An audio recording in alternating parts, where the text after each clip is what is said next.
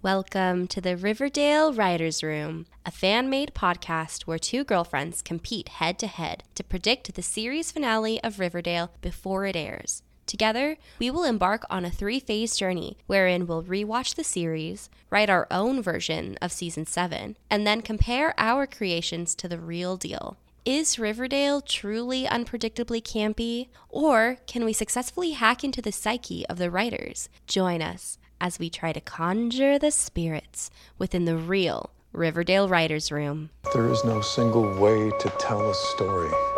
You're each to write your own version of the ending, in whatever style you choose. Best story wins. Challenge accepted.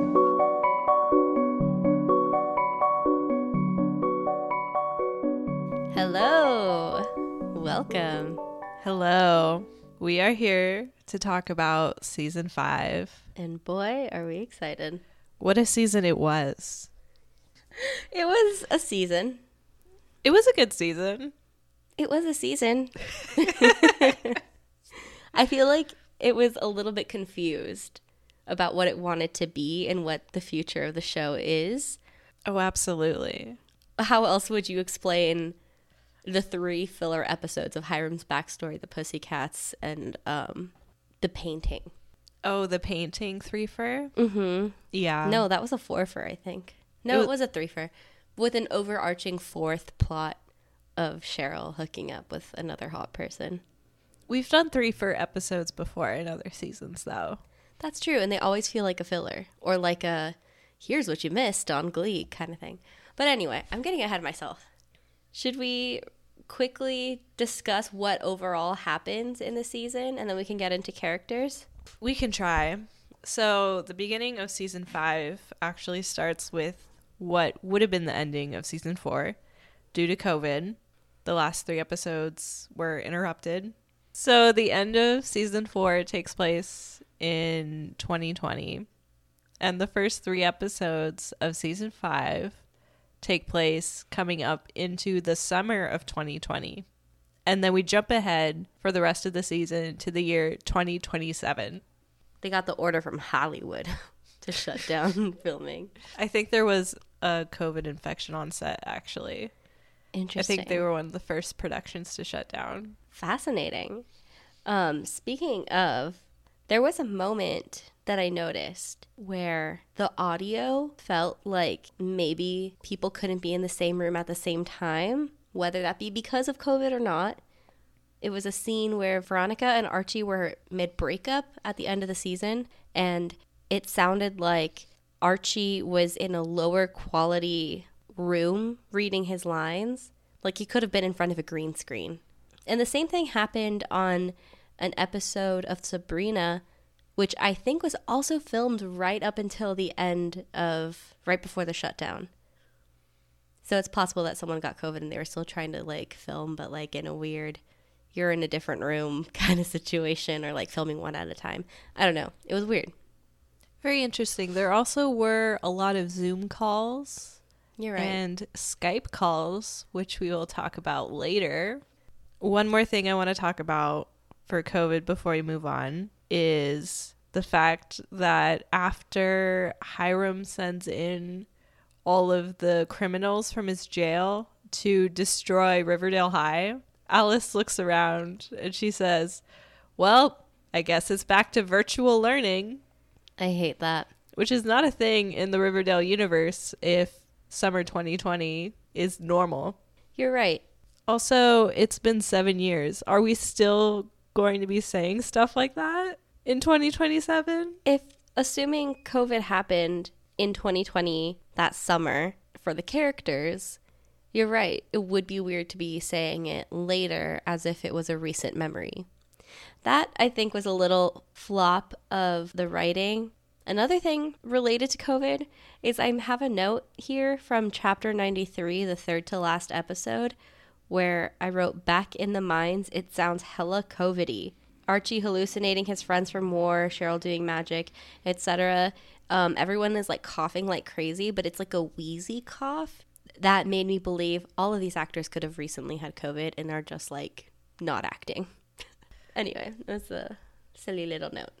Me personally, I have a lot of beef with the inconsistencies this season. And there have been inconsistencies before, like Sheriff Minetta.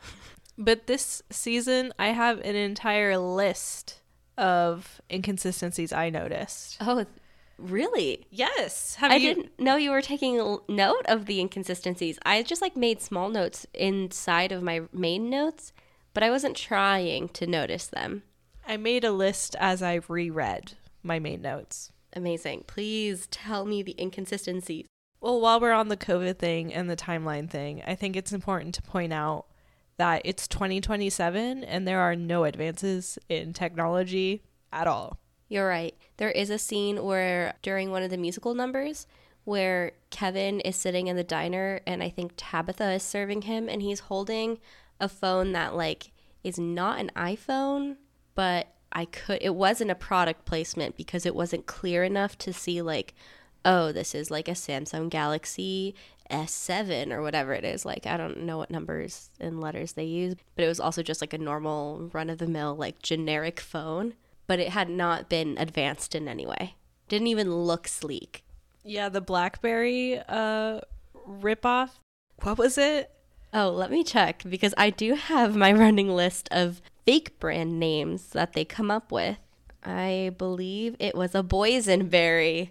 A boysenberry instead of a blackberry, as if anyone is even still using a blackberry. Number one.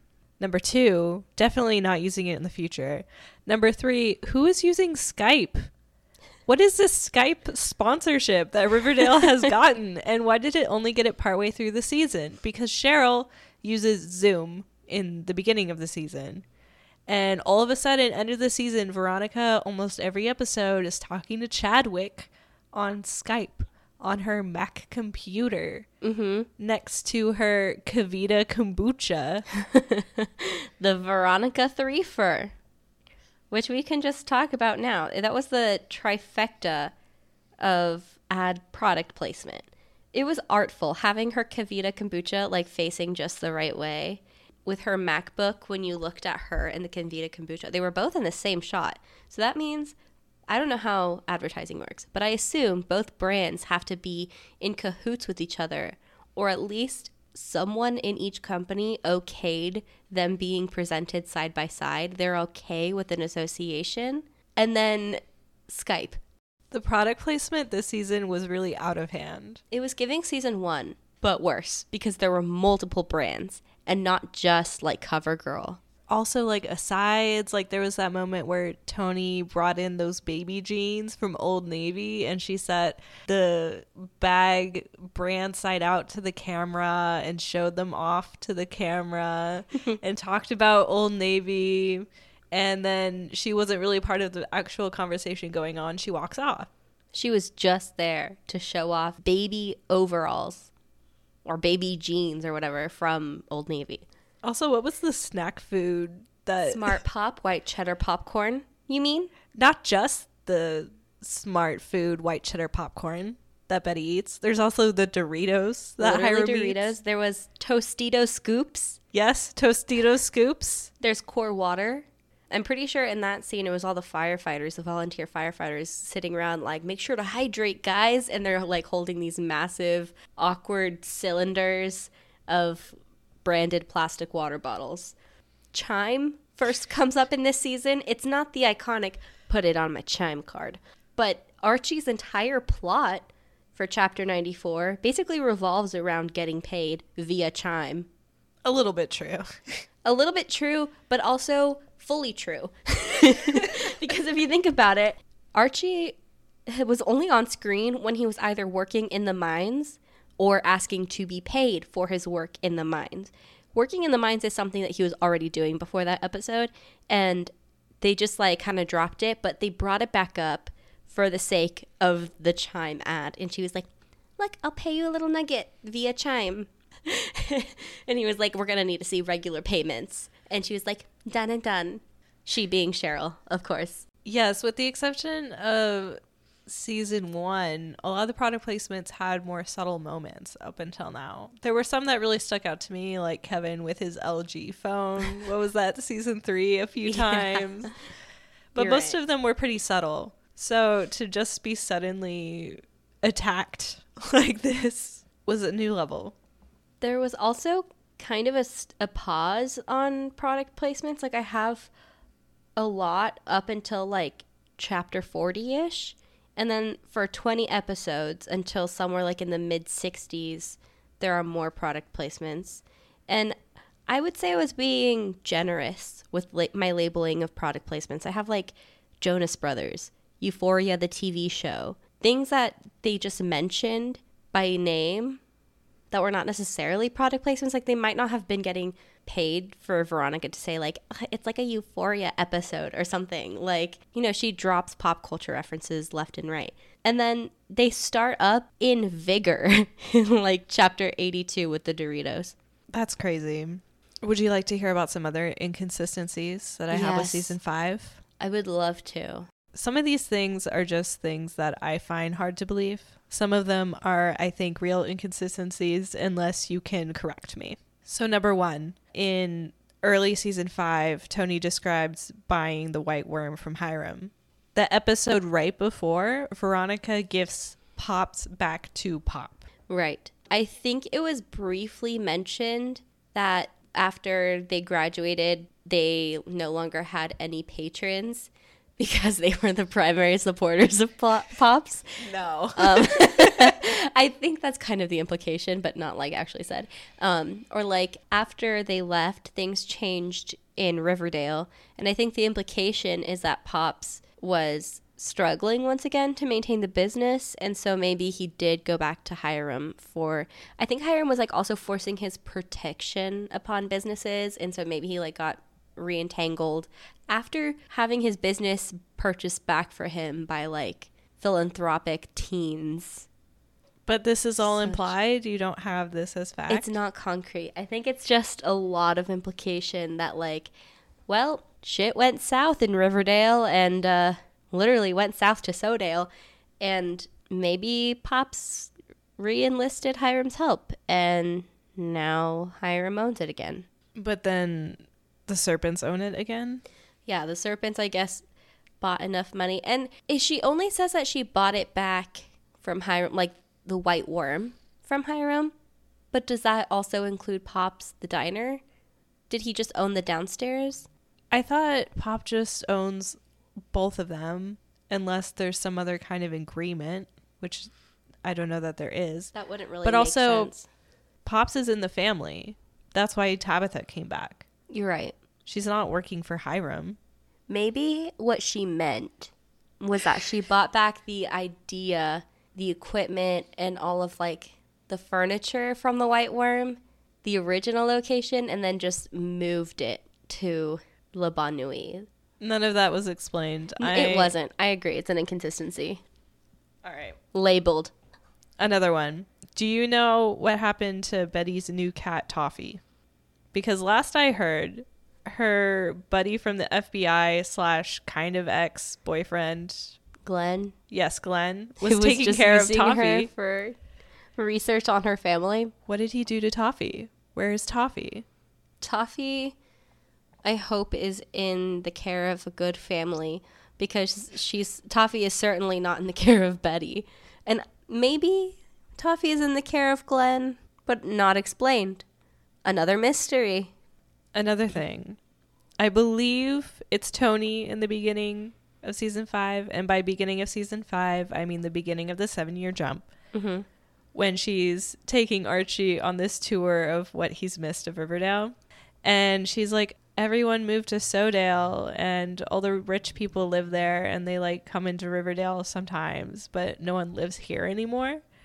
And then later we find out Sodale is nothing. Sodale is a muddy patch somewhere outside of Riverdale Mm-hmm. that Hiram is fake developing to get investor money to try to get the land the mines are on, the palladium Right. mines, which has been Hiram's plot this whole time, but we haven't heard about it until now. I think, I think you're on to something.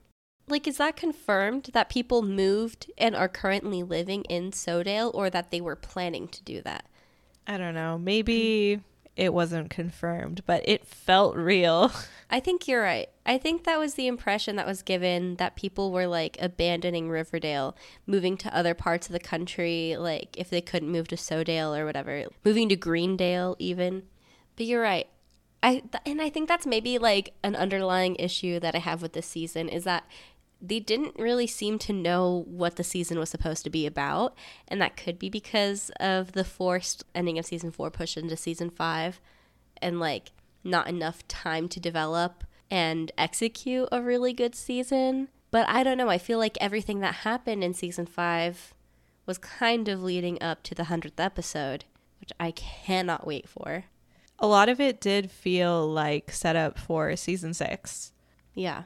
It felt very cut out and glued together in weird spots. And it's of my personal opinion that this is the season where Ras has just kind of decided that he wants to put everything he likes in this season, Including himself. include including himself, for no other reason than he just wanted to. I think you're absolutely right. I think he was trying to play with, like, what if we just did it just cuz? For example, didn't the old, like, version of the Italian place in Sodale used to be Mia's? Yes. And now it's Cucina Sacasa? It's Mia's earlier in the season. That's- Chad suggests to Veronica they go to Mia's. You're right. You're right. And then it changes to Cu- Cucina Sacasa. Are Which we apparently has always been there because that's where Hiram first got into like shady mob kind of business. are we to believe that Riverdale has not only one but two fancy Italian restaurants plus Pops? I think we're meant to believe that one is in Sodale because in at the beginning In the muddy field. in the money field. In the earlier half of the show, I feel like there is a heavy implication that Sodale is a town that exists and it is very posh. Maybe it's just a side of Riverdale. Maybe it's like Riverdale downtown, but they're just like calling it Sodale. I don't know. Can't really explain that. However, Cucina Sacasa being, as you said, a second fancy Italian restaurant in this small ass town in the middle of nowhere um, also being named after RAS, Ras himself. He literally inserted himself into the document, and every time I hear the name is my KO moment.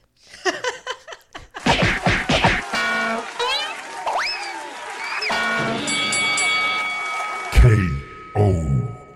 That's it. It was just the Cucina Sacasa. Every single time I heard Cucina Sacasa was a KO moment. I'm not even kidding. KO, KO, KO. KO, KO, KO. I got knocked the fuck out of this season so many times because of Cucina Sacasa. Wow. That really did alter our brain chemistry for sure. It totally did. I have more inconsistencies. Please give me more. I'm living for this. So when all the core four and everyone comes back and they are teaching for Riverdale High School, it's explained that there are no more sports at this school, mm-hmm. not even football. And yet, students are wearing varsity jackets. With what varsity sports? Just for vibes? They're not even that cute. No. They're not stylish. Wow.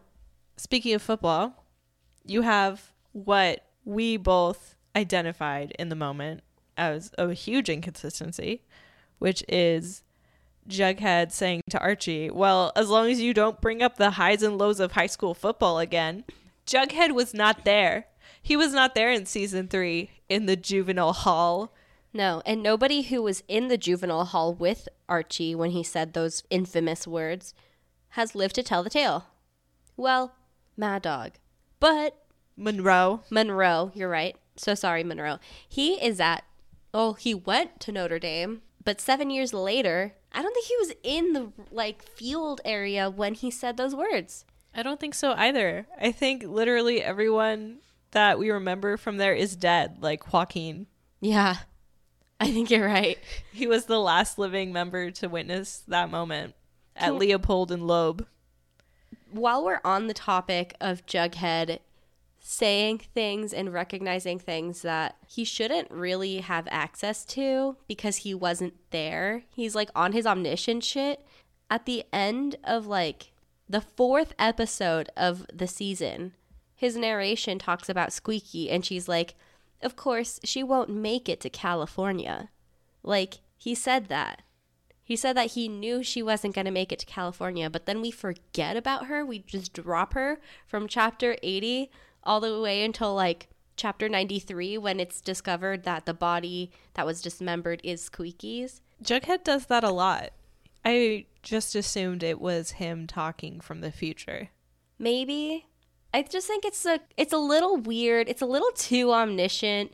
Also, and then he was teaching um, Slaughterhouse Five to his students, which the main character he talks about in his like lecture that the main character Billy is a little bit crazy. The main theme is like omnipotence, unreliable narrator type shit. While he's also like going through his own mental health shit when he, he's doing the least amount of narration of the season. Jughead really was pretty irrelevant this season. He's normally the driver of the plot, or at least the investigator, at least one of the investigators. And in this season, he's kind of just going through his own stuff They on the side. are. They kind of all are, and that's kind of the theme of this season is like trauma and Suffering in silence. yeah, repression of mm-hmm. said trauma. They Yeah. all have had really horrible, violent experiences Since graduating. since graduating. They could have even just kept the regular trauma, but they had to add on to it. Mm-hmm. Of course. You have Archie coming back from war. What war? No idea. It gave the vibes in all the flashbacks of like World War One in those trenches. But when he came back and talked about it, it sounded very much like the wars of that the adults were fighting in our childhoods, like wars over oil. It sounded very Vietnam like. It kinda did. I really don't know if the whole Archie plot is based on a movie. It might be. Knowing Rass, that sounds like is. something he would do. I simply don't watch military movies, and I will not be. Ras, if you're listening, war films, bruh, that's not the way to reach your audience, your target audience. Who is his target? His Rass's target audience is himself. He's making this show to be self-indulgent. You're absolutely right. And you know what? To a point, he had a lot of us with him, but I think he started lo- losing people with this one. You think he just started losing people in season five? Well, The ratings tanked, I think, mid season two. I think you're right. But yes, the self indulgence must really be talked about because what was that Little Shop of Horrors number in Pops? It was so random. That whole episode was very weird. Can we talk about that episode? Where is it? I remember the amount of times I have the word little, and the first time it came up was next to little bitch. Because this was also the season of little bitch. Um, it was the Return of the Pussycats episode. It was so random. The entire Return of the Pussycats episode was really crazy. It was a complete interruption of the plot. Someone named Toot Sweet shows up at the end to tell Josie that maybe her dad had been murdered, and Dr. Curdle Jr. is her number one fan. I love the shot of him leading the running fangirls chasing after the bus. I related to him so much. And can we talk about the musical numbers spread throughout the season, especially the Pussycats episode? That one song, um, It's All Coming Back to Me Now, Celine Dion, with all of the heel clicking and the hair whooshing during what is supposed to be a sad, sweet part of the song. We're still doing the Heather sound effects. Why? I have no idea. But I also noticed those sound effects and like just the randomness of when she's first seeing and talking to like Melody and Valerie. They just like get up and do their performances and then we're just meant to assume that they plopped right back down. Like they happen simultaneously, like in this kind of like dream world. Uh, But they also had all the like clicks and the whooshes and the And the fancy ball gowns through the halls of Riverdale High. I know. And that's why It's All Coming Back to Me Now by Josie and the Pussycats is my song of the season. Song Because oh my god, because of the drama. because of the drama, the dramatic sound effects over everything. And I just love the ball gowns and the teleportation aspect of it. and respectfully, Josie, I believe Ashley Murray, commit to the bit. Please, respectfully, commit to the bit. It was it was lacking in a way that a lot of the other actors I feel just really aren't concerned about looking silly anymore. But I really kind of felt like maybe she still does. I think we see that a lot in like Valerie and Melody's performances in that same episode. Um, I'm not sure of the actors' names off the top of my head, but the characters, you could tell that they were fully into it. And the actors were like giving 110%. The floor choreography, crazy. They really went off, for sure. Hmm. Anyway, are there more inconsistencies? There are. Oh my god, can you please just tell me more? Okay. Another one, this is just a little bit hard for me to believe. We just dropped the fact that all Mothman abductions ended in men dying of cancer. We dropped Pop's Mothman experience in the diner, implying that he's been through some sort of severe trauma he had been repressing at the same age, I guess. But it's weird that he and Jughead had the had identical experiences. I was thinking about this one too, thinking about Jughead, and I kind of wrote it off as just like, yeah, I guess he had repressed a lot of shit, but the whole like Rat King thing, all that trauma could be why Jughead was seeing like the lights and he was obviously drinking excessively. But you're right, I didn't think about Pops also having that same experience and the random other people in the bar because he was working and he was like a teenager when that happened. And there were patrons in Pops that saw the lights and everything. But I don't know. Speaking of Rat King, do you know what a Rat King is? No. It is this phenomenon where rats' tails will get all tangled up in each other.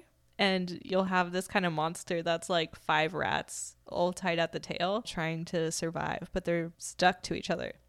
What? It's pretty rare, but there have been documented circumstances of this. And there's also a thing called a squirrel king, which is the same thing. It happens to squirrels sometimes as well. Why is this real? oh my god. On the Wikipedia page, there's one of like, it's linked to the Wikipedia page, but there's one of like 50 rats. Yeah. This is so sad. There's an article about a rare rat king found in Estonia, and someone got it tattooed. Yeah, I've seen a lot of tattoos of these, which I think are kind of creepy, but you know, go off, get what you want. There's I support you, actually. I don't like it. I don't like it. I just thought maybe that was important and a possible double meaning with the Rat King stuff that Jughead went through. Mm. It's possible. I have another inconsistency. Please tell me. Uh, the Hiram coordinated attacks on Riverdale High School. How? How did he get them to agree to do that? And why did they do it? What do you mean? Like the prisoners? Yeah. Well, I think he promised them an opportunity to escape and probably money. And they were probably being really malnourished and treated poorly under Hiram's care because he's a man of money and he's probably willing to cut costs at the prisoners' expense and their comfort's expense. Probably willing to feed them gruel for every meal while also expecting them to do manual labor in his mines below and also make drugs because wasn't he also using his prison as like a drug lab? Yes, but I don't know that the prisoners were making the drugs. And I still find it hard to believe that he got all that cooperation. I agree. I think the amount of prisoners that he got to cooperate was a bit excessive, but I would have believed like enough, like up to 10 prisoners, I feel like he could have convinced to break out and get paid and escape. Because if he recaptured them, what was he going to do? Put them back in prison? He could have pretended to. We know that he comes and goes as he pleases from the prison. You're right. I guess you're right there. One last one. Please. Betty's voicemail from Jughead. She says it's from two years ago. Jughead on the voicemail mentions something she did seven years ago, not five years ago. So that means he's either referencing the beginning of the relationship, which it doesn't sound like he is, He's referencing the kiss with Archie, right? right, which is something that would have happened five years ago. Although she did kiss Archie in the car that one time. Do you remember? Yeah, but I don't think that's what he's talking about. Right, because they brushed that one off as like probably about to die kind of kiss. A kiss of adrenaline. My point is the writing this season is sloppy. I agree. Overall, I agree. Sloppy writing this season, a little bit of inconsistencies, a lot of filler. Like I don't think we needed I mean, as much as I like love and respect the actors who are the Pussycats, Mark Consuelos, Hiram Lodge, I respect the shit out of these characters. And Hiram especially. He's my favorite. I think I wrote that he's like a little bitch villain or something like that, or a silly little villain. Um, but we didn't need entire episodes for them. It felt very filler. Like, why? What's the point of humanizing Hiram? What's the point of giving Josie a plot if they're not even gonna discover it or like explore it in season six? Because in season six, we do not talk about how she went on a hunt to find out if her dad was murdered or not. We don't address that. You're right. I think it's just abandoned, isn't it? It is. I'm pretty sure it's just fully abandoned. And so it's like, what's the point of putting it into this season if it's not going to get picked back up? Is it a setup for a Josie and the Pussycats show? I mean, maybe that's possible. Brass has talked about wanting to do one. It makes me wonder. But in the new era of the CW, are they going to put that in the budget? Probably not. And that's probably why we have that episode here. Mm, to try to gain interest or like proof of concept sort of thing? I think it's just to write something he's always wanted to write. Oh, a consolation prize to maybe never getting his show. Yes. Ugh, but I feel like that drags down the main show that he wanted It absolutely does. That's why he does this entire season. this whole season. Exactly. What even happened this season? Well, basically, the only main plot is with Polly disappearing Mm-hmm. and the Mothmen. And then there's the leftover plot of finding the auteur. Right. I season still four. count that as last season, It- even though it's the first three episodes of this season. It does feel like last season, Yeah. which is another problem with season five. I feel like they could have used the extra time to wrap it up a little better instead of rushing it. But what do I know? I'm just an avid watcher of TV. I don't make it. Yet. Who knows? Um, but what do you, you're right. It was just the Polly thing, which it felt a little silly to kill her off, It did. especially if they're just gonna bring her and Jason back from the Sweet Hereafter next season. And Polly is in a lot of season six, She is. actually. And she's even in season five after she dies in flashbacks and memories, heavily featured in the musical episode. That musical episode was iconic. I gotta say, her and Charles, Polly and Charles, put their whole pussy into that performance. The ensemble number with Betty, Charles, and Polly together. Lili ate the musical episode. She carried it on her fucking back. Okay. She really did. Lili, I love you. I'm kind of wondering if she hired somebody a la like Troy Bolton, Zac Efron in the, in the first High School Musical.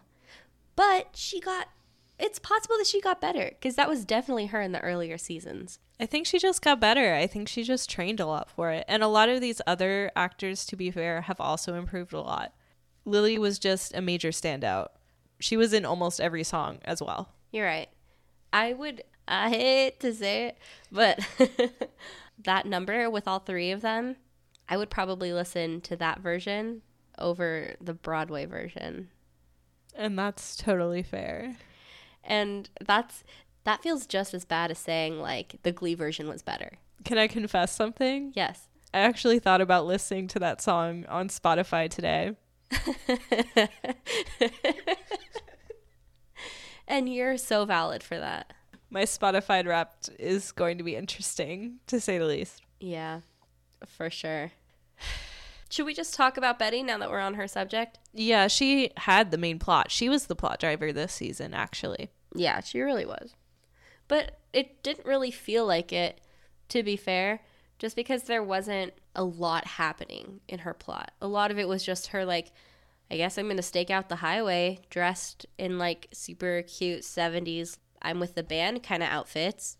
Why do I love Betty slut outfits? I love them. I wrote she like slays, like pop your pussy, Betty. Like I wrote some like really dramatic, a lot of praise.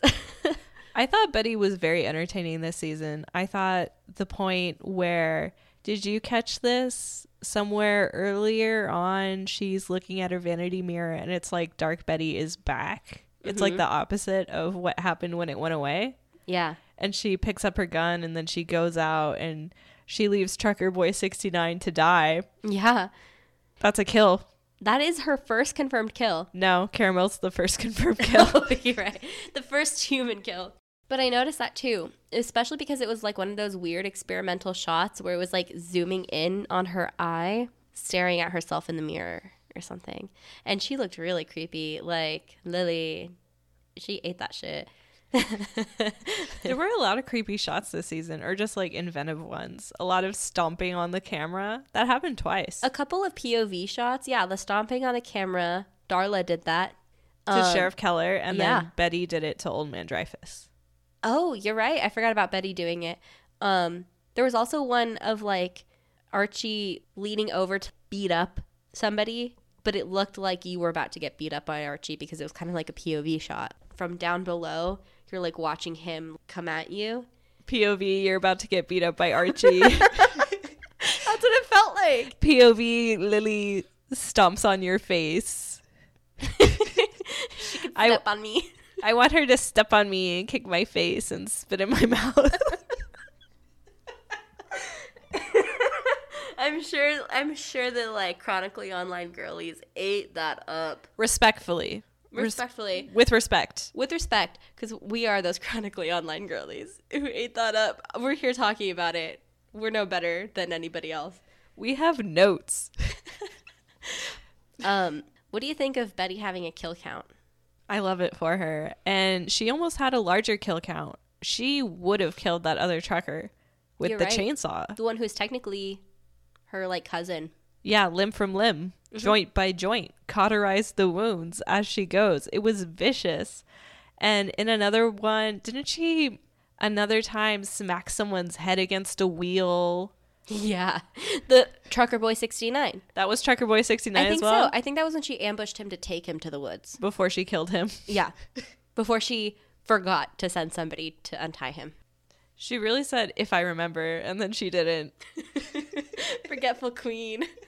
And of course, the trauma that Betty endured over the last seven years had to mm-hmm. do with the TBK killer, which is a reference to the BTK killer, a real serial killer, and it stands for bind, torture, kill.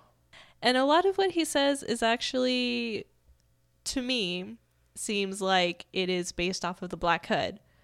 The hmm. real life BTK talks about factor X, which he thinks is an inheritable tendency toward killing people, very similar to the serial killer genes. He leaves a lot of cryptic notes. He, I believe, talks a lot about sin. I'm not sure. I think you're right. I think I read something that a lot of his things were like motivated by sin or like moral judgments. I'll have more to say about him next season, but for now, did you notice the shot of him shirtless in his jeans covered in recent scrapes? Yeah, they were like lesions all over his body. Why? I don't know. it looked like he got into a fight with Edward Scissorhands. Like it was weird. But he still had his trash bag on his head. You never know when someone might walk in. they hunt down and reveal who the trash bag killer is in the next season, right? Yes, and I forgot about that. Okay. I forgot about that too until this moment when I was thinking about is it possible like that the trash bag killer is someone that we've already met, like a character we've already seen. But then I remembered, oh no, it's not. I forgot about the reveal, and I was so sure for a minute that TBK was actually Hal. I thought so too because we saw him get shot, but we didn't see him like die. And in Riverdale, a shot to the gut is not a kill shot. It was a shot to the head from Penelope. Oh, was it a shot to the head? It I was. thought- It was a kill oh, shot. she shot him in the foot first. No, I believe Betty shot him in the stomach, and oh. then Penelope shot him in the head. Okay. Is that kind of a half kill for Betty? I I ultimately gave it to Penelope. Penelope has like a ten kill count now. I would say it doesn't count. I think she failed the test ultimately, which was to kill him. Okay. Um, let's move on from Betty, unless you have anything else to say. Uh, I have one more thing to say about Betty, Okay. and that's about Archie. So Archie's relationships this season are a little bit different than what we've seen before. Normally, Archie is pretty devoted to Veronica, with slight hiccups here and there toward Betty. Mm-hmm. And now we've kind of done this reversal where he's more into Betty, but then he stops dating Betty because he thinks maybe there's something with Veronica. And then they barely have anything once the divorce actually goes through, aside from just sexual chemistry. And they break up, and he goes back to Betty. You're right. I have some thoughts about that. Barchi is a very interesting pairing for me because it's what we're we were told at the beginning of the show is like supposed to happen, right? Like they're they're like supposed to be the pairing. But then we don't see them have a lot of like actual chemistry between them. The second Veronica hops on the scene, it's fireworks between them. I don't know. I feel that Barchi does have some intense chemistry. That shower sex scene was very aggressive. And secondly, the scene where they are together in a car that Betty is fixing as the auto shop teacher with the Titanic sex moment, the hand on the window, the steaminess inside of there mm-hmm. was my Riverdale rendezvous. Kiss some boy. Quafica Vimo.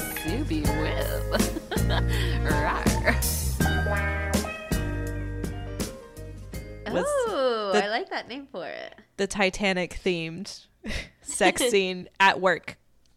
I like that too. I appreciated the homage. And I, I agree that they do have some good like physical chemistry. For example, the shower scene where she's like, You need to go get cleaned up. And then she meets him in the shower. They were hitting it raw in there. They absolutely were, and that's why it was my Sodale slide. Kiss some boy. Quafica Vimo. Subi Whip. Rawr. Really? yeah. I thought you were gonna give it to Varchi for the divorce sex.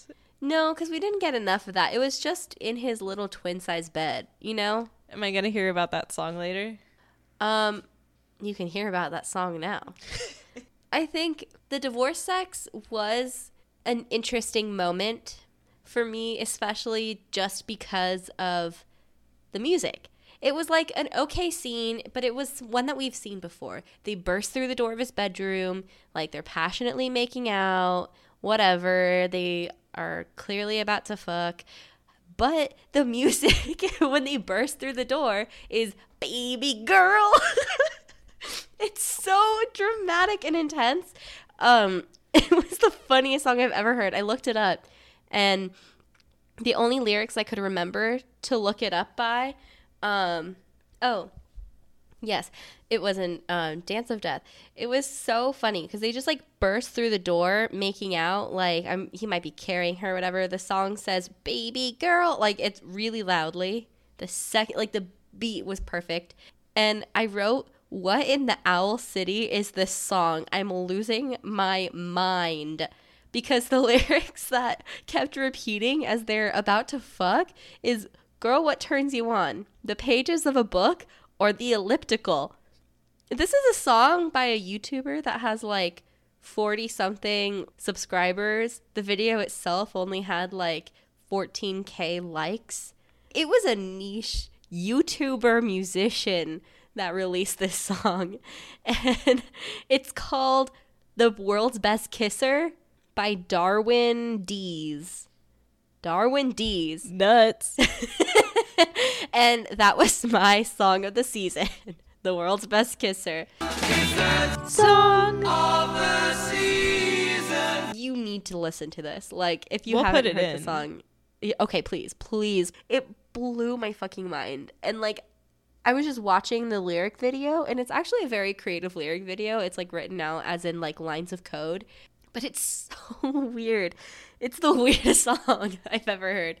Um, it had to win my award. It could have easily been a KO moment for me, but yeah, it was a Varchi scene, which normally I think between Barchi and Varchi, I lean more towards Varchi, just because I think the actors have more chemistry, um, and that translates to screen for me. Betty and Archie, I just feel like give me like a little bit brother sister vibe.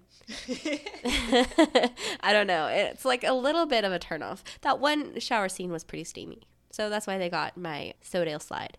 Okay, so for the viewers at home, here is a sound clip of Ras driving to work to what's it called? The World's Best Kisser by Darwin Deez.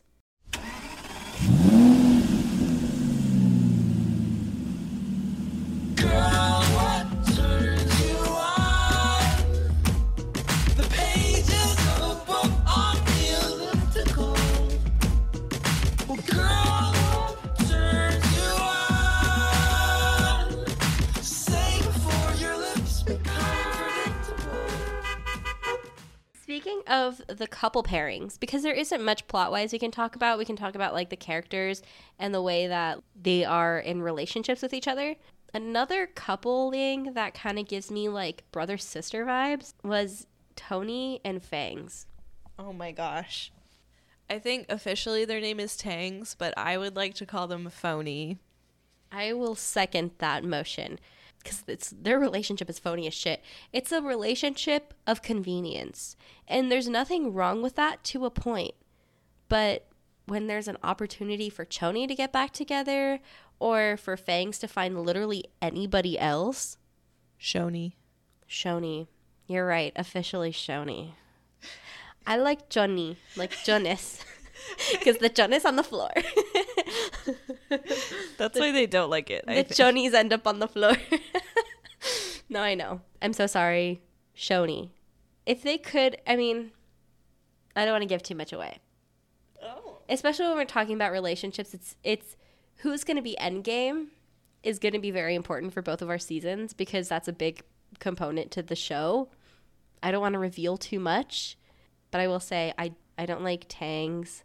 Barchi is great sometimes, as in the Sodale slide, and the Titanic moment was really good. I will give you that. But sometimes they're just two siblings for me. What about Cheryl and Miss Marble?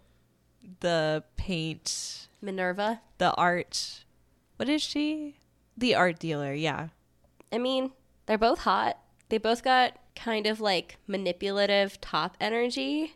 And I do like that chemistry of them both being like socially a top, but I don't know what goes on behind closed doors. But they both like try to strong arm the social dynamic every time that they're on screen together. But I don't know. I guess they didn't get enough screen development for me to like have a hard say. Okay, fair. What about you? I am simply trying to steer this conversation closer to the blossoms. Is my ulterior motive. Okay, let's talk about the blossoms. Are you trying to talk about Cheryl? Just the blossoms. Okay. But yeah, Cheryl for sure. I thought it was crazy that the Blossoms had like this secret illegitimate family um and that they all were psychopathic killers. It's like does Betty have the Blossom like the killer serial killer genes because of her connection to the Blossoms? Well, her connection from the blossoms is through her dad, and her dad does not have the serial killer genes. Could it skip a generation? I don't think so. I think we're going to get a lot of detail about the serial killer genes, the blossoms, even Jellybean and Jughead, because the shared sibling between Betty and Jughead, literal like, um, they share a half sibling, which is kind of gross. Charles has the serial killer genes. And Glenn was trying to like study and write his dissertation on the serial killer genes within the Cooper family tree. So that leads me to believe that there might be files on her family and like all of her relatives and whether or not they have them, including the Blossoms, which makes me very suspicious of Nana Rose and like further descendants.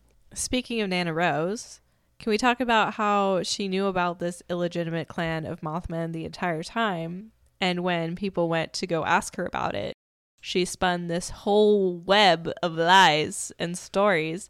And she even gifted Jughead her cousin Timothy in a barrel of blossom maple syrup.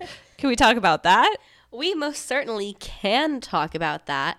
Can we also talk about the fact at the end of the season she tricked Cheryl into reinstating the curse on the descendants of Abigail's murderers?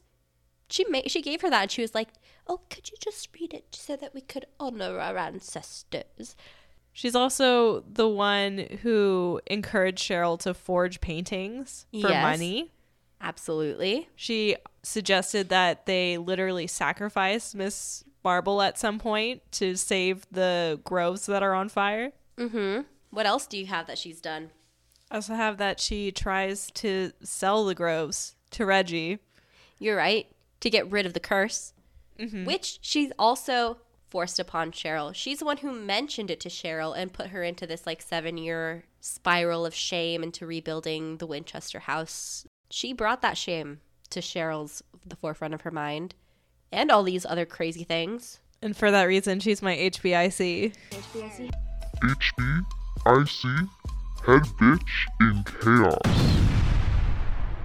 For those reasons, she is also my HBIC. HB, IC, head bitch in chaos. Not us lying to each other earlier. I really didn't think that we were gonna have the same. I thought one. maybe we would. really. I thought maybe. I mean, it's so obvious. She's manipulating the whole thing, the main plot behind the scenes. She just willingly lied to Jughead and Tabitha.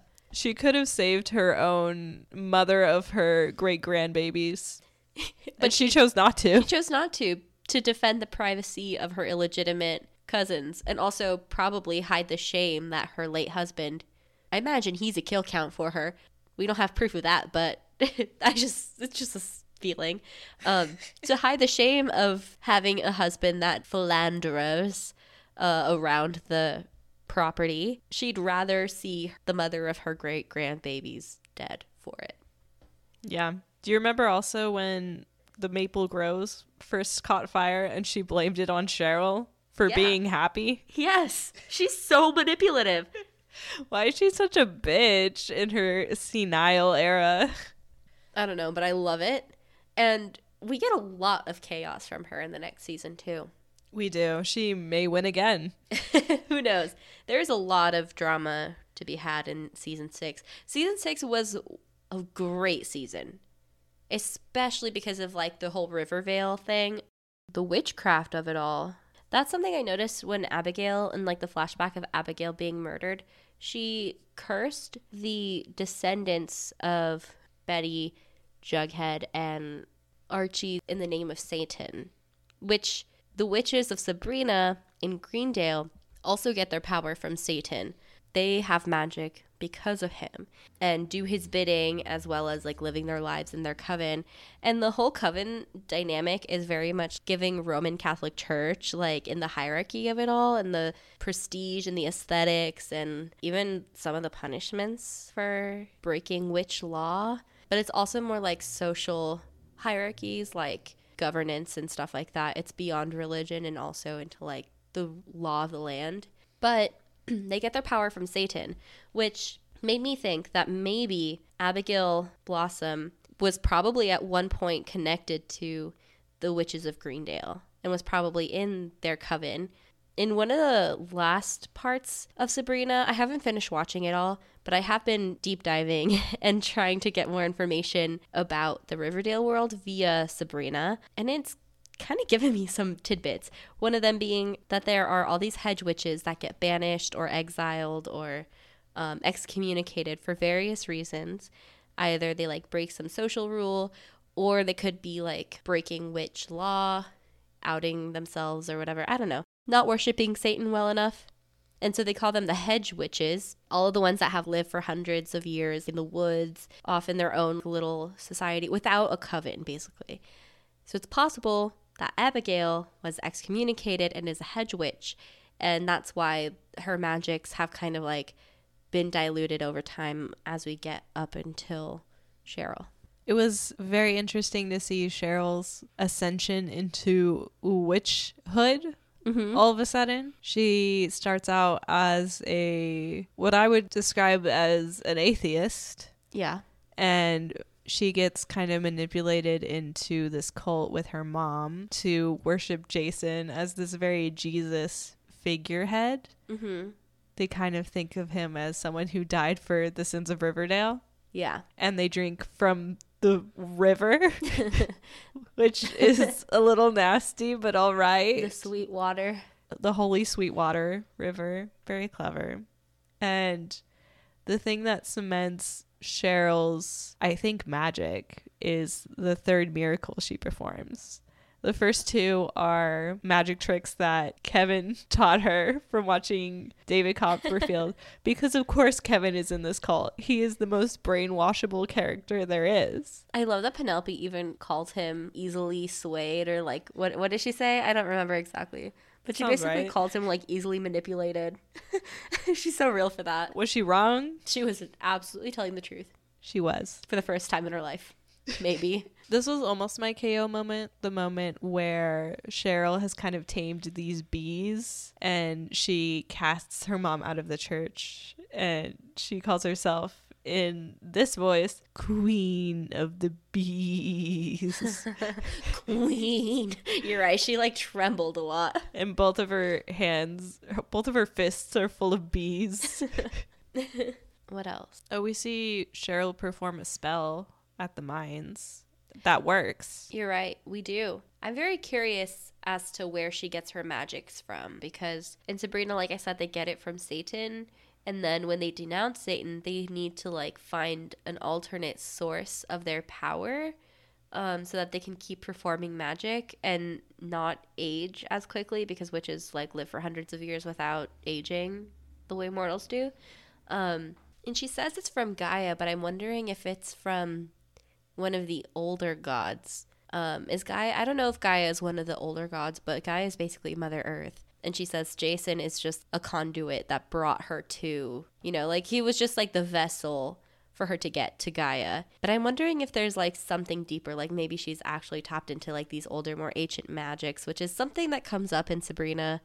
Um, I'm going to do a deep dive on Sabrina, um, especially because in Afterlife with Archie, like you mentioned in our first deep dive, the gods of Carcosa are involved and they're supposed to be more fearsome and more intense than the Eldritch terrors, which I'm not really sure what those are, but those were like supposed to be really bad and even older and more ancient than Satan himself, which Christianity is not that old. Um, as far as religions go. So, yeah, I'm like really wondering if that's going to be part of season seven. I'll be very interested in what you have to say, especially in season six when we do kind of meet Satan, but I think it's a different Satan than the one that is in Sabrina. Also, we have the introduction of angels, but that's season six. Yep. And there's not much else I feel like to discuss in season five About Cheryl? about Cheryl. Okay. What else do you have to say? Nothing about Cheryl anymore. I just wanted to talk about Nana Rose. And your KO moment of the bees? No, that was almost a KO moment. It's not my Oh. KO moment. Have we gotten to your KO moment? No, we have not. We need to talk about Archie and Veronica. Please lead the way. Okay. So let's talk about Archie first because he's more boring. Yeah, agreed. So Archie's plotline is kind of all over the place. He's kind of, as always, the soul of Riverdale. He's taken upon himself to fix the town, basically.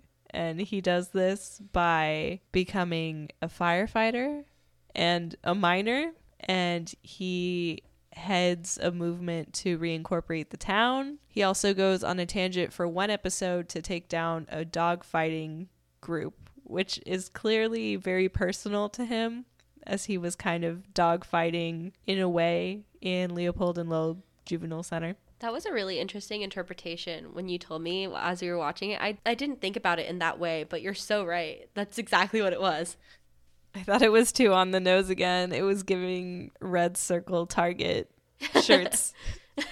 I forgot about the Target shirts. But Archie's plotline this season is very repetitive. It's very stuck in his PTSD, in his experience in the army, being led on this false mission, and feeling all this guilt and responsibility for the murder of his platoon. And Archie has historically been a very guilt ridden character with a savior complex. Yeah. So this is no deviation, nothing new, nothing very interesting, except for one line he had, which is not my KO moment, but is a line that I think is worth repeating. And it's when he first gets his idea for the fire station, which, by the way, Hiram Lodge burned down.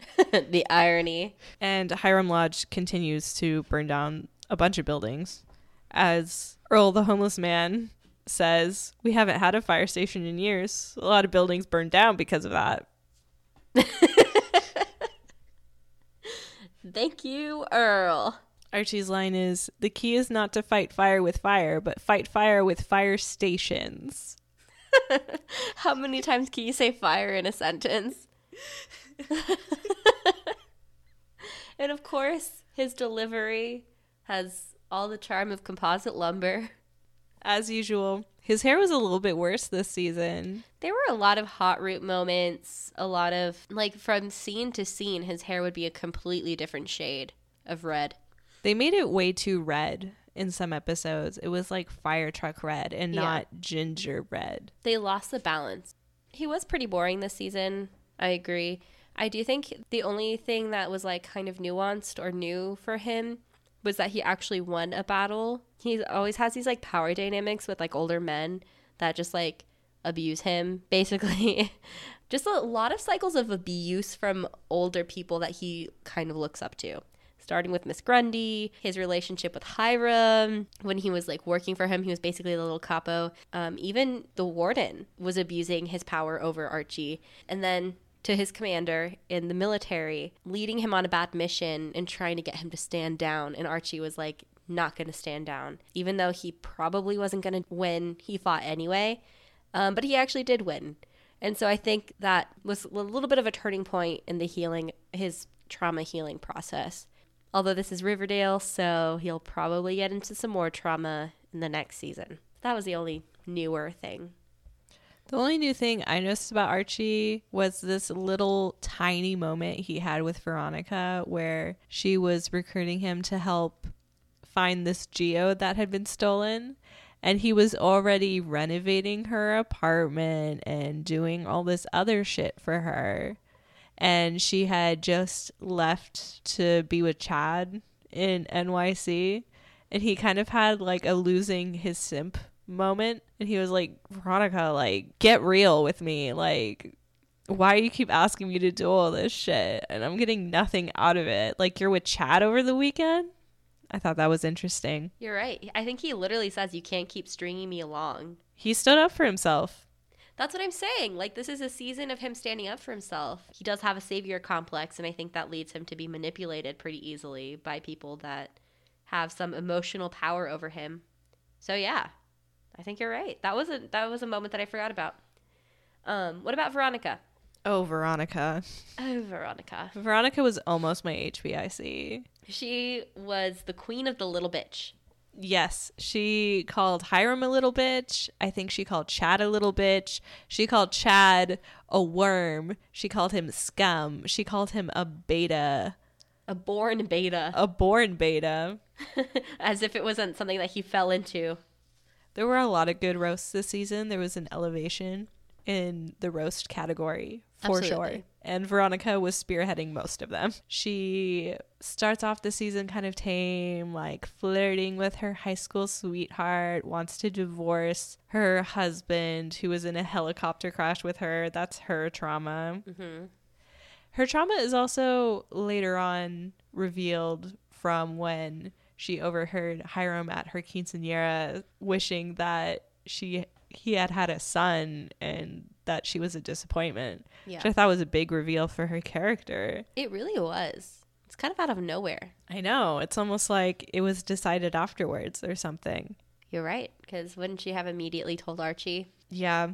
It seems like Veronica has a daddy complex in the way that she finds her lovers. I thought hmm. Chad was very much a lot like Hiram, and so is Reggie in some ways. I agree that Reggie is for sure. Reggie, I think, presented a lot of young Hiram, idealistic Hiram, kind of zealous, like a little bit overzealous about his prospects and all his ideas. Um, and Chad was like already in his successful season Hiram. And Archie is kind of none of those things. Right, which is why I think they didn't click this season. I think you're right. Veronica did a lot of crazy things this season. She made her own currency with her face on it, which was the cartoon from the Archie comics, if you Yep. saw. The River Bucks. I think it's kind of like how the characters see themselves, their inner worlds, is the comics. Interesting. That's very telling for your season seven. It, or is it? Maybe it is. Maybe it's a false trail. Well, we seem to be giving each other a lot of those around here, don't we?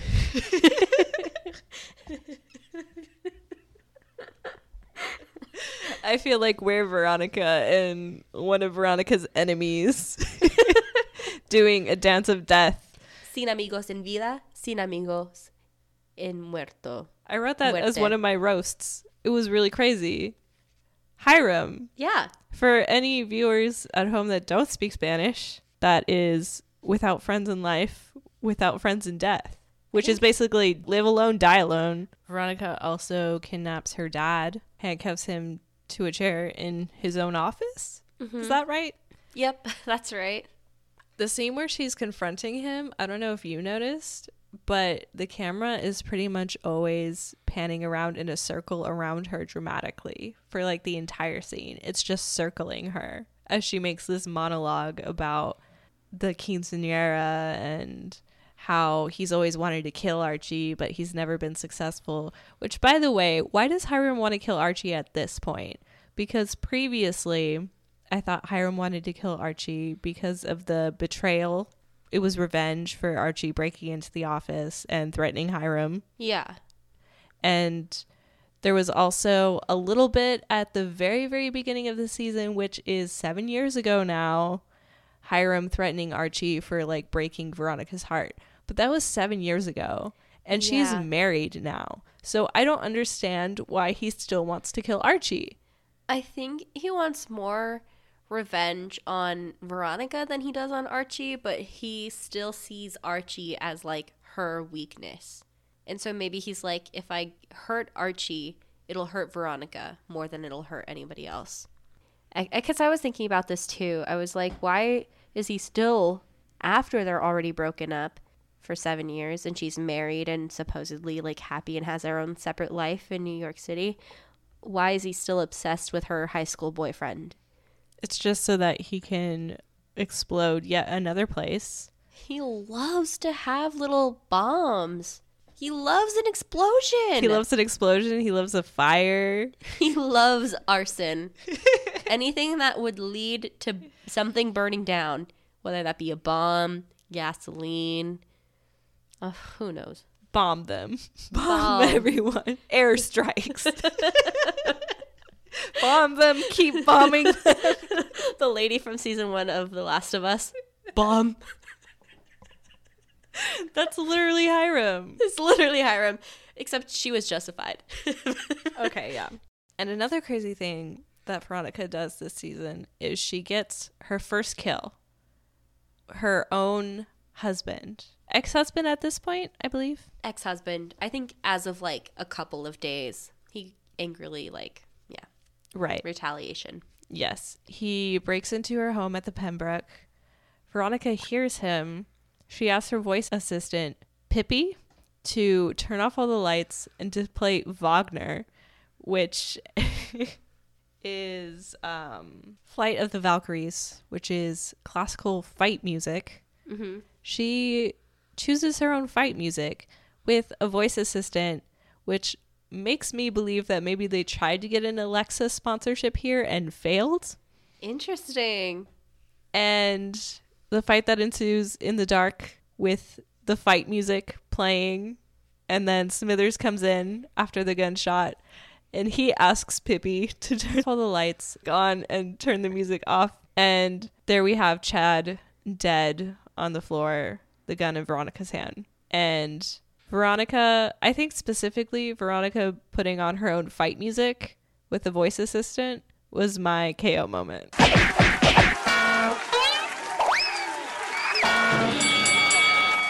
K.O. That's so funny. The fact that she was just like, okay, this moment, this is the one that needs. I that's pretty funny. I hadn't thought about the show trying to get a sponsorship and failing, but you're probably right because that was an important part of the scene. They could have set it up in a very different way. This but is- that's what they chose. This is a literal meme that happened a few years ago. Do you remember where people would set up their Alexas to be in like a burglar alarm setting and they would make their Alexas say all these crazy things and in some cases would play dramatic fight music or make all the lights red or do something to scare an intruder? I don't remember that. This is an entire meme category. Oh my god. So they were hopping on a trend a la like Harlem Shake or something. But what I think at this point was already a five year old trend. They couldn't even do something more relevant. That's so funny. I'm still caught. I'm sorry. I'm still caught on them trying to get a specific sponsorship, writing a scene for it, and then not editing the scene after they fail to get the sponsorship. Amazon said no. That's why we have Glamazon. But even like Google said no, even like anybody else, like there are other versions of smart home devices and they couldn't they couldn't get one of them. The amount of sponsorships this season really makes me think that they are like broke. Like maybe they were really running low on funds now that this, the actors are becoming more like big time celebrities, like doing their own side projects and movies and stuff. And then after the pandemic, they probably ran out of their funding. Like they couldn't make enough return on it because nobody was watching the show anymore. um, and they couldn't even get another sponsorship. That makes me so sad. I love Riverdale. I want them to be able to be successful, but they're just not. Although this season was, to be fair, a little something. It was. Do you have anything else to say about Veronica? Did you hear that? My nostril. Like, Um, yeah. Nothing about Veronica specifically. I think this char- this season sort of lacked overall in the character development department. They were kind of just stuck in the same routine of like their traumas without expanding or coming to any sort of conclusion about them. I agree. And I think one of the biggest faults of this season, and granted, this problem does happen in other seasons, but it feels like there was no significant crossover of plot lines. Mm-hmm. And normally there's at least a little bit of one. Yeah. So for chapter 89, speaking of like the crossing over of plots, I did like something a little bit different with my notes. Instead of just writing down what happens in each scene and like what's overall going on and like my thoughts on those things, I made my notes centered around when they cut to different scenes and different plots. Um, I counted four overall plots labeled plot A, B, C, and D only plots B and C, I think it was, which is Betty's plot with Tabitha and searching the lonely highway, and Cheryl's plot, which is proselytizing Kevin and doing the magic tricks and stuff. They merge briefly when Kevin is like having a crisis of faith, and Cheryl's like, okay, well, maybe doing something fun and going out tonight will like get things off of your mind and give you some you know, whatever. Um, and then they intercept a little bit for the trap that they set for the truckers, basically. But that was the only interception of plot lines. Out of 30 cuts between four plots, there was one brief interception. And that just felt like so detached. Like the characters were not intermingling that much. And when they did, it was not very emotionally engaging. It was just a task more than anything. And it's understandable because there's been such a long gap between any of these characters seeing each other. But the result of that is that they are so disconnected. Right. We didn't get to see enough of them like reconnecting and rebuilding those relationships. That's why it was so hard for me to believe Barchi immediately had that much chemistry still, you know? It was a bit weird. It was Barchi and then Varchi and then back to Barchi. But there was also huge gaps in between there. Yeah. Archie had this weird thing where he was like, Actually, I don't want to be with you until you have the divorce papers in your hand. It's like, Archie, that could take some years. Yeah. Divorces are not that quick. And it did take at least a month or two. And that was only because she had evidence that he had tried to kill Archie. Yeah. Chad exactly. did. Exactly. If he hadn't tried to kill him, she wouldn't have been able to get the divorce that quickly. Another Deus Ex Machina type beat for this season was Tabitha sitting Jughead and Betty down in like the third to last episode, being like, okay, you guys are the dream team, solve it once and for all. And then having them solve the mystery in an episode. The characters, I think, should have come together more organically. And maybe they're setting it up so that Tabitha's like the guardian angel of Riverdale, trying to like get things on the right path or whatever. But like, it just didn't feel right for the characters to come together because someone else sat them down and was like, I've been involved in both of your plots individually. Now it's time to merge your plots. It just felt too forced. Exactly. Another thing that felt forced was the use of music in this season. It was no longer limited to the musical episode or to La Bonne Nuit or The Whyte Wyrm. I feel that this is the first season where we really just break into song randomly Yeah, outside of the musical episode, you're right. sometimes for no reason. Little Shop of Horrors, all of the songs that they sing in church. Jesus Christ Superstar. The Little Shop of Horror ones really gets me because I know that Ras wanted to use that as the school musical previously. It was Did they just not get the rights? I don't know why they didn't do it. They should have. They should have, but they didn't. Hmm. And I think that was him lamenting that loss, refusing to let it go. Like maybe it's the Josie and the Pussycat show not getting its proper send off. Right. Or maybe it will. You never know. Only time will tell. There were also a lot of references in this season that made me think that he wasn't sure which musical he was going to do. Mm-hmm. I saw a lot of Orpheus and Eurydice references. There was a literal mine in this season. I thought maybe he was thinking about Hadestown. Yeah. Could have been that. Maybe it's too new of a musical though. Uh, but Next to Normal is pretty new. And there's also a lot of mention of things that happened in the last five years instead of the last seven. A lot of pivotal moments happen at the two years after graduation mark, Yeah. which made me think maybe we're doing the last five years. Uh huh. And which would have been great, I think. I think it would have been really good, especially if they had gone in a route, like narratively, that allowed the characters to rediscover each other without outside interference. I think the last five years would have been a great means for them to like become emotionally vulnerable with each other again. Mm-hmm. The plot with the author that kind of loses himself. Yeah. Is that not Jughead? It Come on. is. And this is a small one, but they did say tick tick boom a couple times in the last episode. Yeah. That was the last sentence of this season. It was. Tick. And that's Tick, also a musical about like coming into adulthood Yeah. and letting go of dreams and finding new ones and relationships that are failed and Yeah. it w- it also thematically would have been an appropriate choice. You're so right.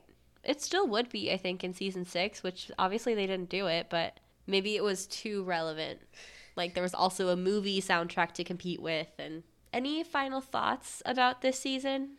I think my final thoughts are just what I keep I keep coming back to, which is just this is Ras being self-indulgent this season at the cost of unfortunately of the writing, of the character development, of the music even.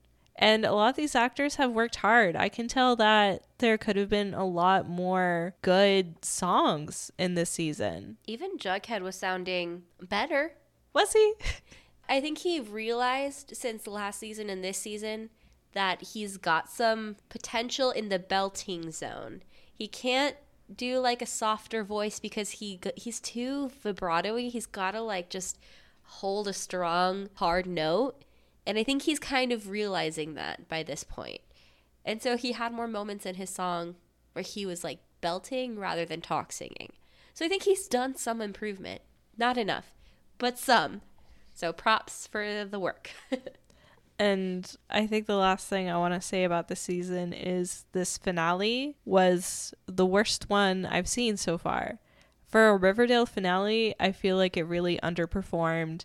I feel like it was cut horribly. There were Yeah. a lot of scenes where loud music would be playing and then it would suddenly stop. It wouldn't fade into a new scene like it normally would. There was no artisticness to it. It felt like an episode that maybe was brought to someone that was two hours long and they said cut it to 40 minutes and that's what they did yeah. Yeah, you're right. There was a lot of jumping around. It was very hard. They didn't smooth out the edges if it hit the chopping block. They cut it down and didn't they didn't buff it. oh we Um, didn't really talk about jughead Is there much to say about him? I mean, he's kind of gone through this wildly, like, deeply rooted trauma of his writing, his inadequacy. He dropped out of school. He was supposed to be the first Jones to graduate college, but he didn't. He's probably like dealing with a lot emotionally. Um, you know, the success of his book and then the failure to create another thing. and also falling in the sinkhole into the rats of the sewer of New York for several days. How did he write the Rat King story in the margins of a dark sewer? He probably had a pen in his pocket, but I'm not sure how he saw it. It's possible through the, like the the holes of the manhole cover. You know how they have like little drill holes. I think Yeah. Jughead went through a lot. Ghost Betty leading him out of the sewers was almost a KO moment for me. Ghost Betty in the bunker. Oh. High school Ghost Betty begging for forgiveness with her high ponytail, and then leading him to bed, and then turning into a Mothman was almost a KO moment for me. The ponytail playmate. Yeah, type exactly. Exactly. It felt very like hypersexualized in like a weird submissive and breedable kind of way. And that made me never want to root for Bughead again just because of how submissive and breedable they pre- they his subconscious portrayed her as. I was like, "Ew, Jughead." I also didn't love Jughead and Tabitha this season because it felt like Tabitha was just there to save him. Yeah. It felt very unequal. I agree with her dad. She is out of his league. Absolutely. Like, he has got to get his shit together, but it doesn't have to be her responsibility. And I think it really seems like she took it upon herself to, like, fix it. She has a savior complex. Her and Archie, I would be interested to see that because they both have a savior complex, and I think that they could find some sanctuary in each other. They don't have to fix the other person. I agree. And I think the whole dynamic between Tabitha and Jughead is very unequal. Most of the time, we even see her in a waitress, like a serving uniform, and on they're on opposite sides of the counter a lot of the time, where like she's serving him. And even though he's also in uniform at Pops, he's sitting at the counter and she's pouring him a cup of coffee. It's very much like she's tending to his needs even though they have the illusion of an equal relationship. And there's no romance. It's very quickly just him being like, "Oh, you're kind of hot. You want to like hook up maybe? Like, uh, I could like you, to being like her pretending he's her boyfriend to her family. And then them just being like, Are we boyfriend and girlfriend? Okay. It felt very situation based, the same way that Fangs and Toni feels. I don't know. Is there anything else you want to talk about this season? No. I think I've said everything in my notes and more. I feel like I always end up being able to say a lot more than I intended to. What about you? Um, I would just like to wrap it up with updated body counts, word counts, Oh, yeah. things of that nature. Cool. Let's do it. What's your word count? My word count. Wow. this is the most words I've ever written. So I'm at 185 pages and at 66,172 words. I'm at 115 pages and 70,501 words.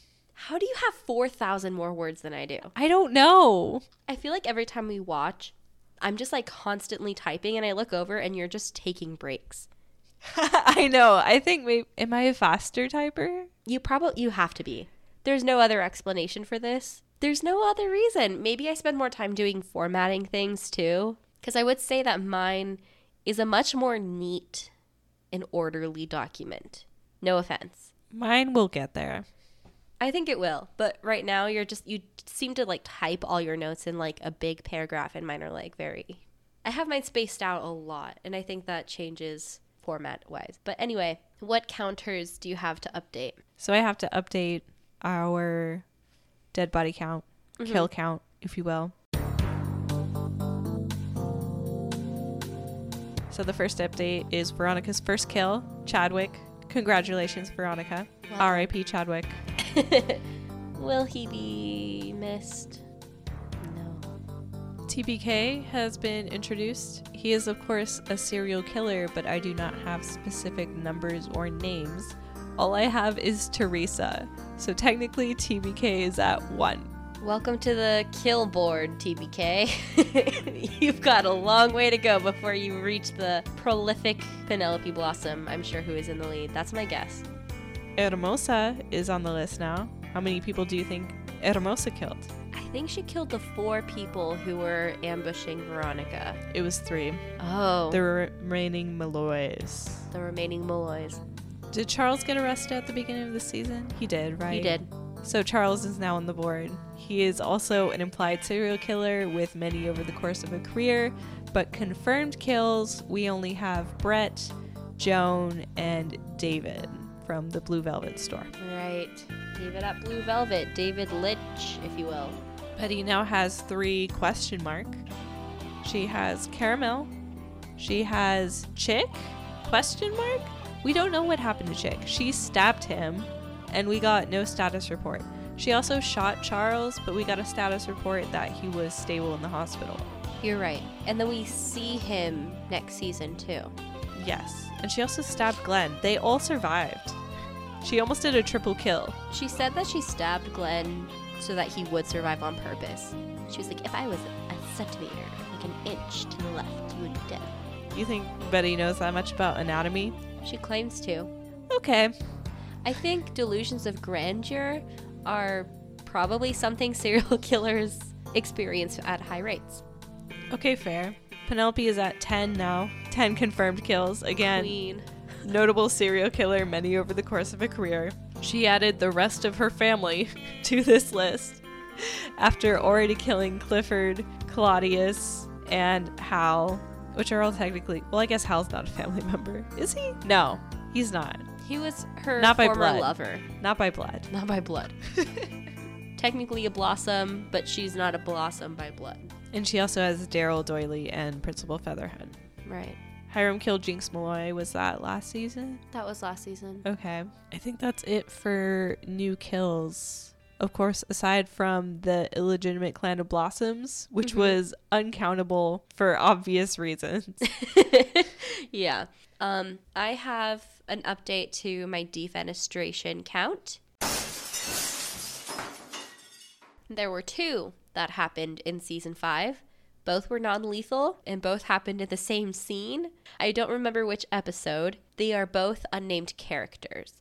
Um, so it's unnamed ghoulie number one, non lethal. Unnamed ghoulie number two, also non lethal, were both thrown out of or jumped out of windows during the raid that Archie and friends did on his house to reclaim it from the bad tenants, the ghoulies.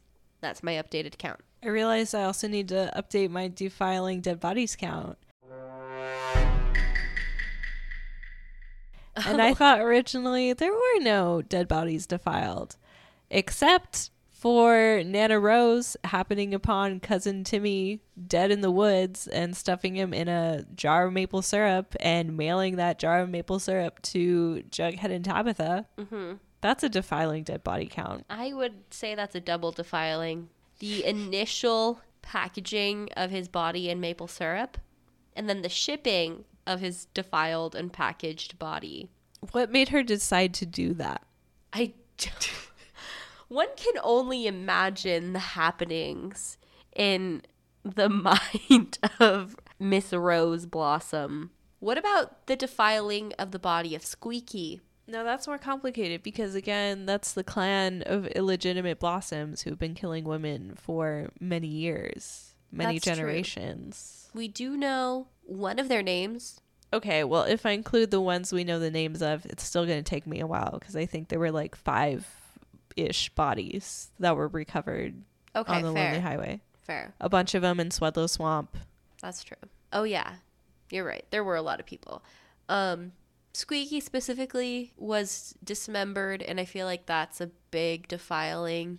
And then the bodies of the the guy who bit off his tongue was stolen. I'd count that as a defiling. This is just me though. I don't. I know you have your own system of like accuracy of who did the defiling.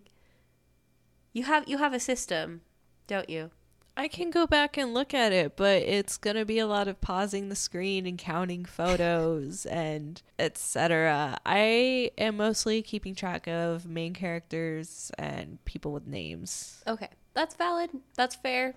You, I do not expect you to go back and do that work. I feel like overall, it's not going to impact season seven very much. Season seven is the target. It's the red circle, if you will. We gotta keep on our eye on it. So I think also defiling dead bodies is more so in the spirit of I haven't killed this person, but I'm still not going to do the right thing right now. yeah. To what degree does Dr. Curdle Jr. defile dead bodies? Because there are definitely times where he holds on to a corpse, brings them back out for autopsies that are not court ordered, not sanctioned, I should say. I'm not sure. He is kind of the body defiler. That's kind of his job title, but He Betty gives him good money to defile bodies on her behalf. That's true. But it's also for investigative purposes. It's not Cheryl carrying around Jason in a wheelchair. That's true. It's not FP putting a teenage boy in a freezer and then dumping him in the river. Yes. You're right. You're right. I cede. I have to draw the line somewhere in Riverdale. Do you have another counter to update? No. Well, thanks for joining us here at the Riverdale Writers Room. We didn't uncover much, but it sure was fun this season. Is it your least favorite? I think this is my least favorite season so far. Me too. I think, unfortunately, I'll have to disagree with my past self at the beginning of this podcast. And sadly, we're going to rate this one pretty low. What do you mean? Disagree with your previous podcast self? Well, earlier in the episode, I was like, what a season. Oh, yeah, well, they're kind of all great. Listen, you're dealing with the Gargoyle King. You're going up against like a murderer at the high school musical, pinning a teenager to the wall. Like you're dealing with a, an organ harvesting cult. You, you're going up against some pretty big hitters. It's not a, a real loss to be number five out of five. You're still in a list of winners. All right. Just being the worst of the best is not being the worst. It's the most positive spin I can give to season five. Special thanks to Ben Chatwin for the iconic intro music. If you enjoyed the show, please be sure to leave us a review and follow us at Riverdale Writers Pod on all social media platforms. If you are at all involved with the production of Riverdale or just want to say hi, email us at riverdalewriterspod at gmail.com. We'd love to hear from you. TTFN!